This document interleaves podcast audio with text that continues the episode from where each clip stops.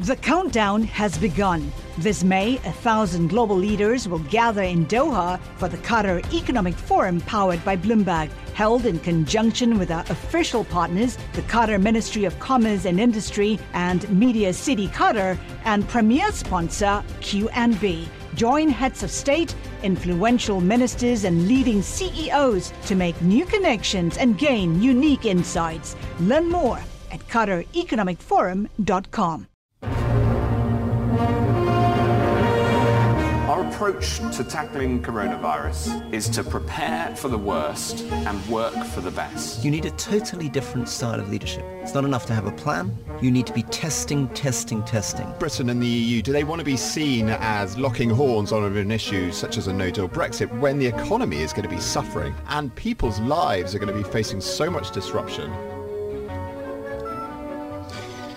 A warm welcome. You're listening to Bloomberg Westminster, your daily guide to British politics. I'm Roger Hearing.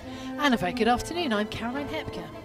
Now, today we're going to be talking about various political aspects of what is still going on in terms of the lift-off from the lockdown, if we can call it that way, because we're beginning with the government's controversial quarantine plans for people arriving in the UK. From Monday, people will have to self-isolate for two weeks, which has drawn a lot of criticism, including from Conservative MPs. But the Home Secretary has defended the move, writing in the Daily Telegraph, Priti Patel said it was vital to prevent a second coronavirus peak and it will be reviewed when it was safe to do so.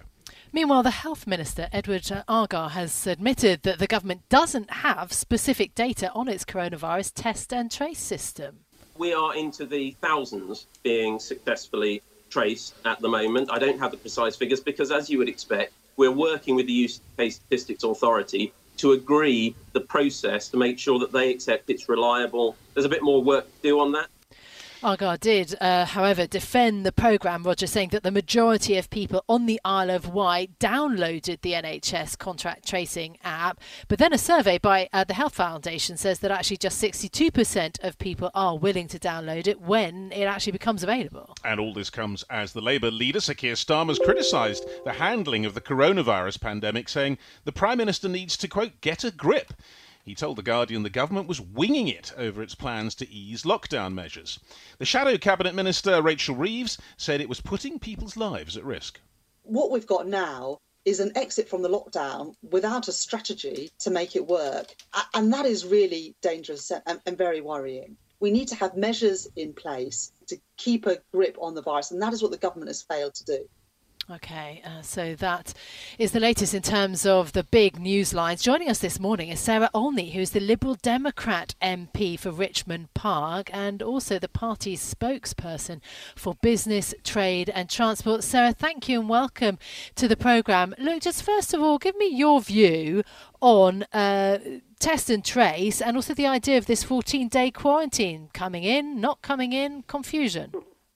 Yeah, so I think with the with the test and trace, there's a lot of anxiety that it's not really been implemented properly yet. That there's still a lot of testing to do this uh, in terms of getting it up and running, um, and that the public aren't really uh, fully engaged in what needs to happen with it yet. Um, and I think what we're seeing is that infection rates, are, you know, they're much lower than they were, but they're still quite high. And that when to be uh, proposing that we move out of lockdown at the speed that the government are proposing, you'd either want to be seeing um, a much lower rate of infection than we currently have, or um, an effective um, and trusted test and trace uh, system in place to help manage uh, any sort of uh, rise in infections. Hmm. And we don't actually have either of those yet. And so, uh, just where we are at the moment, certainly what I'm hearing from my constituents is that people don't have a huge amount of confidence in the test and trace. They don't understand how it's going to work. Um, and it just feels a bit soon to be lifting some of the restrictions at the speed that the government are proposing to lift them when we don't know how effective it's going to be. Hmm. So then, if that is not the right answer, uh, what is the answer in terms of uh, the quarantine? Is the idea of putting new arrivals who arrive into the UK, um, you know, into self isolation, is that actually not the best way to avoid a second wave? Um, I think quarantine. Uh, I think the problem with the quarantine is we should have done it much, much sooner. We should have done it um, much earlier when we heard, first heard about when the pandemic first reached Europe, or even when it was still just in China. Uh, I think if we had been more effective at that stage with the quarantine, then we probably we could have uh, stopped the, the, virus spreading quite so quickly in the UK. To be introducing it now seems actually almost slightly perverse, in as much as we have one of the higher rates of infection here compared to other countries in Europe. So it seems slightly odd to start now. Uh, but nevertheless, it is it will be effective, and I think it's as I say the sort of thing we should have been doing much much earlier. What about the air bridges p- uh, proposal on all this, Sarah? Is it something that makes sense? If you find a country that has a low uh, infection rate, can we join with them and safely allow people to go through that in order to have a holiday? Um, I, well, I, I, think theoretically, yes, but unfortunately, we're not a country with a low infection rate. So while I think it's something we could certainly look at in the future, um, at the moment, I think we, you know, compared to Spain, who I think earlier this week reported no deaths from coronavirus. They had their first day of no deaths from coronavirus. You know, we're still quite a long way behind the curve. So while I think air bridges can work in theory, unfortunately, we're we're not a as far as some of our other countries in Europe are concerned, we're not a safe country at the moment. No, indeed. I mean, for the last week in May, where we have data, the number of deaths is 25% above the five year average for the UK. There are still a lot of excess deaths. Is the lockdown being lifted too quickly? Because, on the other hand, 11 weeks of lockdown is driving most people pretty mad. It really is. And I, and I, I share you know, many MPs' concerns about the impact that it's having on the physical and mental health of my constituents, on on the on their businesses, um, and on children's schooling. I've got two primary school age children myself, and I worry enormously about them and the impact this is having on them. So, like everybody else, I want to see the lockdown lifted, but uh, I think unfortunately, the government has got itself into a place where they're lacking the confidence of the public, um, and uh, you know, trust is starting to fall away. And I think they are losing control of the situation, and it worries me enormously because what we need right now is very clear, decisive leadership, and we need the public to be on board. So my concern about lifting the lockdown is, um, is firstly that people uh, will that it can't be done in a controlled fashion, that people will think they can now start to do what they like. But secondly, that it is too soon. And as I said earlier, we've seen scientists this week come out and express their view that this is not the right thing to be doing at this stage. Now, Sarah, you mentioned the, the, school children. In fact, we're going to be hearing from a school head teacher in the second half of the programme who will be giving us a bit of a sense of how that's all working. But apart from the, the children going back, of course, MPs are going back, at least theoretically. How has that worked for you? And what do you think about the various proposals for voting? I mean, is it discriminatory against people, for example, who have health issues, MPs, who can't be there? Well, it absolutely is. And I mean, I just I spent an hour and a half queuing around the parliamentary estate to cast two votes yesterday, and I found it infuriating.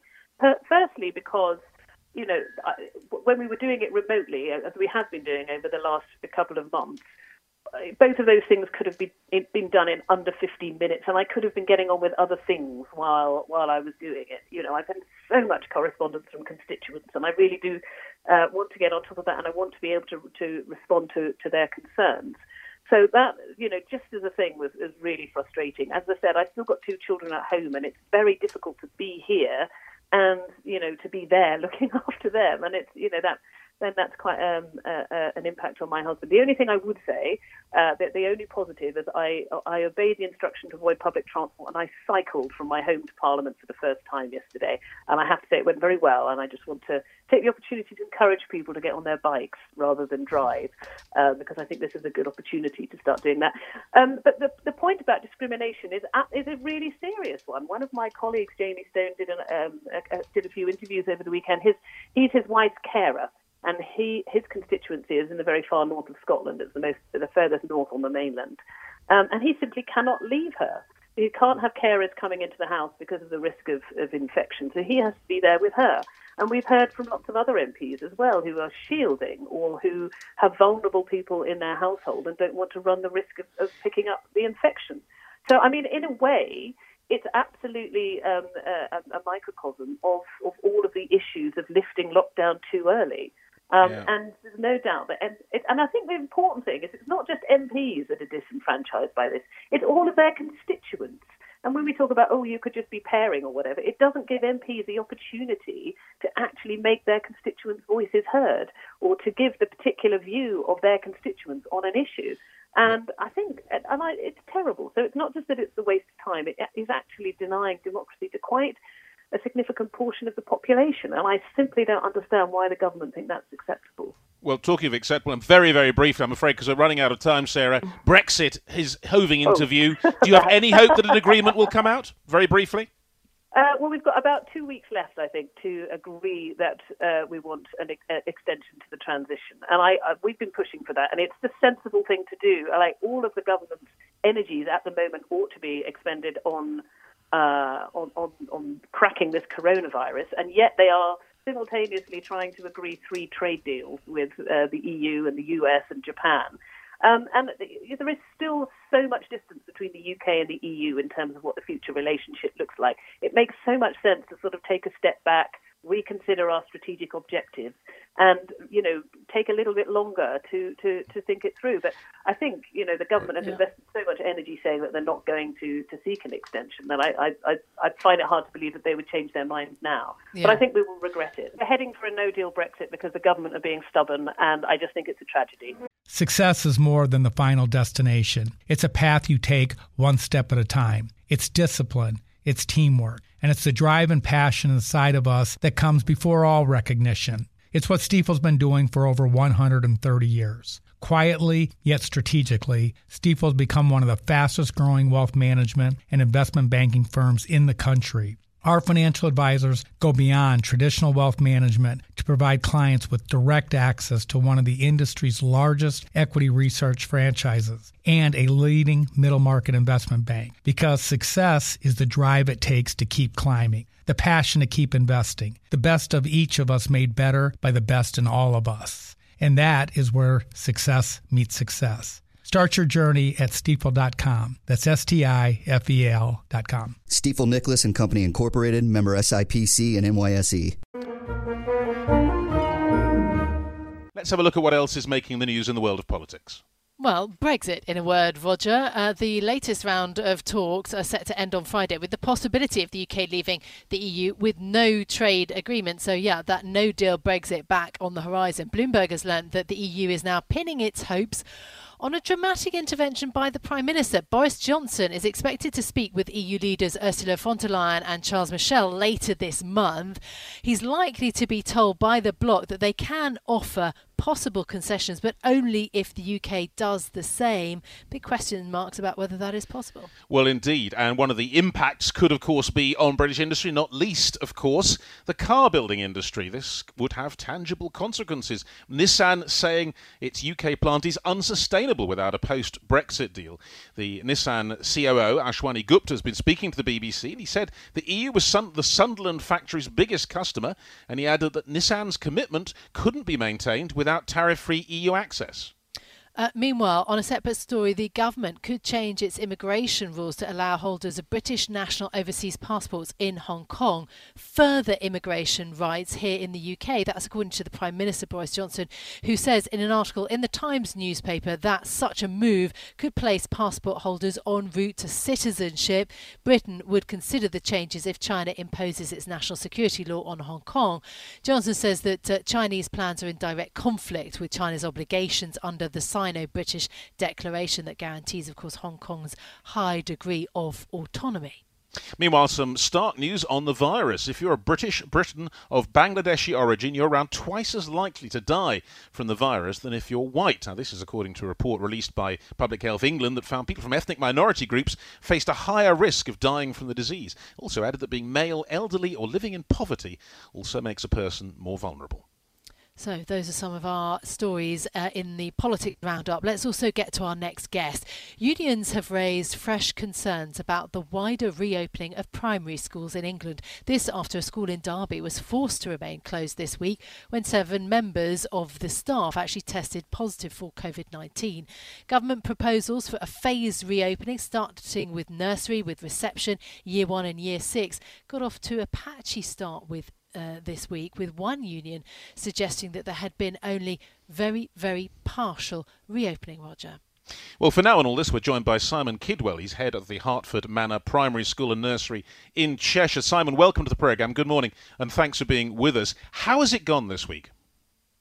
Well, we've been making plans to open uh, over the last two weeks, and um, we, we're having a partial reopening. So this week we've expanded our numbers just for those key worker children um, and also those vulnerable groups. So we actually start on Monday expanding our school for those other year groups, and we're taking it one year group at a time. So we're phasing it on the week beginning the 8th of June. So then, how many families do you think are going to send their children back or be confident enough to send their children back to your school? We're looking at 100 children towards the end of next week uh, accessing uh, our school, which is about 25% capacity. So it's still quite low. We are limited with class size of 15, so we only have a maximum 50% capacity with the classrooms that we have. And at the same time, I mean, Simon, obviously, I suppose it's stating the obvious that teaching children in conditions at this age, in conditions of social distancing, must be almost impossible, isn't it?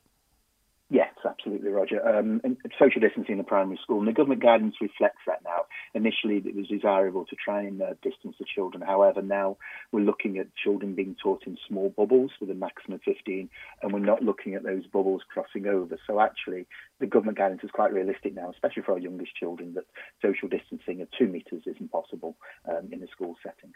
Yeah, okay. Um, meanwhile, what do your staff say about this? Are they happy about the return uh, and the way that it's being phased in?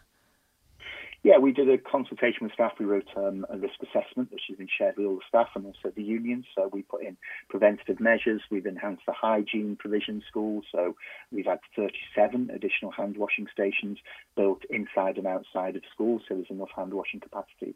We've also secured our hygiene supplies, and we've also got cleaners um, instead of working at the beginning and the end of the day, and now working throughout the day where they're actually cleaning those touch points and those things uh, where the where the disease could pass from one person to another. So we feel we've taken a number of additional steps, um, including the bubble, including hygiene, and including making sure that the adults within our school are social distancing as much as they can. I mean, it's great to have all those in place, I guess, but you have to have contingency measures, I guess. What if, as has happened, we understand at one school, there is an outbreak? A group of teachers perhaps suddenly show symptoms of the disease. What do you do then? Again, that's part of the um, part of the plan the government have put in, in place. So if uh, one of the bubbles, which has um, a maximum of 15 children, and if a child becomes ill and is tested positive for COVID, or a member of staff working that bubble is tested positive, the whole bubble has to isolate for 14 days. So we could be, have quite a stop-start uh, uh, start to the uh, school term because it's likely that um, you know, we are going to get uh, people testing positive. Um, whether that's picked up in school, we're not seeing many schools um, start transmission chains, but we do know that the easing of lockdown in the community means that people are socialising more or going out more. So we have those things in place to, to go and make sure that people isolate for 14 days. Uh, so then, um, why were so many teaching unions so uh, opposed to coming back uh, to schools at this point? I don't believe they are opposed to coming back, and I think teaching unions share the same ambition as the Prime Minister that we want children back as soon as possible. However, we don't. The cliff edge date of June the first wasn't um, wasn't right for all schools. For example, my school is located in the northwest of England, which is about two weeks behind London in terms of its uh, reaching the peak of infection. So our local authority uh, strongly recommended that schools started reopening on June the eighth. Other local authorities have recommended June the 15th as a start to reopen. So I think because of different um, peaks across the country, we just wanted to make sure that June the 1st wasn't a cliff edge date for all schools. Simon, I, I mean, I, I, I, get that you are saying that, that a lot of what the government is advising is what you're following, and it seems to be reasonable. But there have been considerable doubts expressed in many parts of the education world about the communication from the government on all this, and that perhaps there's a push to go back too early in some ways. Do you feel in your dealings that, that your concerns have been taken on board, that, that your issues have been represented? I think so. I mean, the government are working at speed on this, and it's the same within the health service. We, we were told three weeks ago to expect to start reopening, and guidance has been coming in almost on a daily basis. I think we've had 45 pieces of guidance to try and uh, plough through. However, the guidance has changed. It has reflected. They've looked at things like social distancing and made it um, made it clear that that's not realistic within a primary school. So, yeah, the government, um, in terms of the DFE and the, the, the guidance they're getting out, it is complex but we're dealing with a very complex situation which is changing all the time. We knew nothing about this disease in November, so it's um, it's important that we uh, get used to working flexibly and working with real agility in our schools.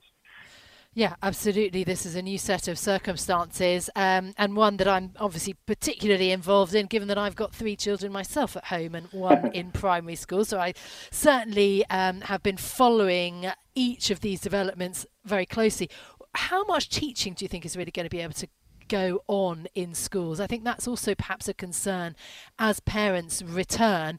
What is the learning going to be like as we're all worried about the health crisis? It's not going to be the same as when we finished on um, March the 20th. Our curriculum is going to look different. The government have recommended that we teach outside where we can. We're still going to have 75% of our children next week are still at home. So we're going to have to have a blended learning approach where we focus on the basics, the basics of reading, writing, and maths in the primary school. And we know we've got no inspections, so the curriculum, um, the curriculum expectations will be narrowed because we want to make sure hygiene forms a central uh, part of our curriculum. Outdoor learning does, and also change, uh, staying safe. So we, we need to adapt our curriculum, but we want to make sure that the offer that children get who are working from home and the offer that children get in school is, so, is. So, sorry, Simon, can I just stop you there? We had one slight issue with the sound. Uh, yeah. could, could you just say that on that last couple of sentences again for us? Yeah, so I was just saying school is going to look very different uh, when the children come back, and we are focusing on the basics, the basics of reading, writing, and maths. But we're also making sure that that uh, work is replicated for the children who are staying at home, and we've allocated a teacher to work with parents and to go and uh, help them and support them with home learning. So certainly the wide and broad curriculum offer that we had on March the 20th is going to be narrowed when we return this half term. Mm. What do yeah. you think happens in September? I think the disease is still going to be with us. Um, we were unlikely to have a vaccine by then. Uh, if they keep the class size limited at uh, 15, we're not going to be able to operate at full capacity. So uh, it's unlikely that we're going to be back to normal in September.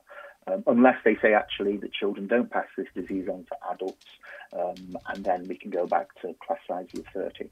Um, but at the moment, the evidence saying that children don't pass it on to adults is um, is very very small. We don't have uh, sufficient scientific proof that that's the case. And what about the children, Simon? I'm sure you have them in your school, the disadvantaged ones, the ones who, in any case, were going to potentially find education more of a challenge than some. How disadvantaged further will they be by all this? Yeah, what we found is the children who are hard to reach, the ones who are disengaged, some children we may have to go and um, encourage them to attend school by going to pick them up in the morning. Those children haven't engaged with the home learning, so there is there is a group of children which we really are worried about, especially as that group who are moving to high school now, and we're very worried about those children becoming school refusers. So we are working with our local high school partners to make sure those children are identified because they haven't done any work in the last 11 weeks, even though we've made phone calls, we've encouraged, but it's been very hard for the parents. So it's been very hard to engage with the, the, the, the children who don't, um, don't want to engage. So it's important we work with our high school partners to make sure that they identify those pupils and put things in place. Bloomberg Westminster. Listen weekdays at noon on DAB Digital Radio in London. What could you do if your data was working for you and not against you? With Bloomberg delivering enterprise data directly to your systems, you get easy access to the details you want, optimized for higher level analysis, and financial data experts committed to helping you maximize your every move. Our data is made for more, so you can show the world what you're made of. Visit Bloomberg.com slash enterprise data to learn more.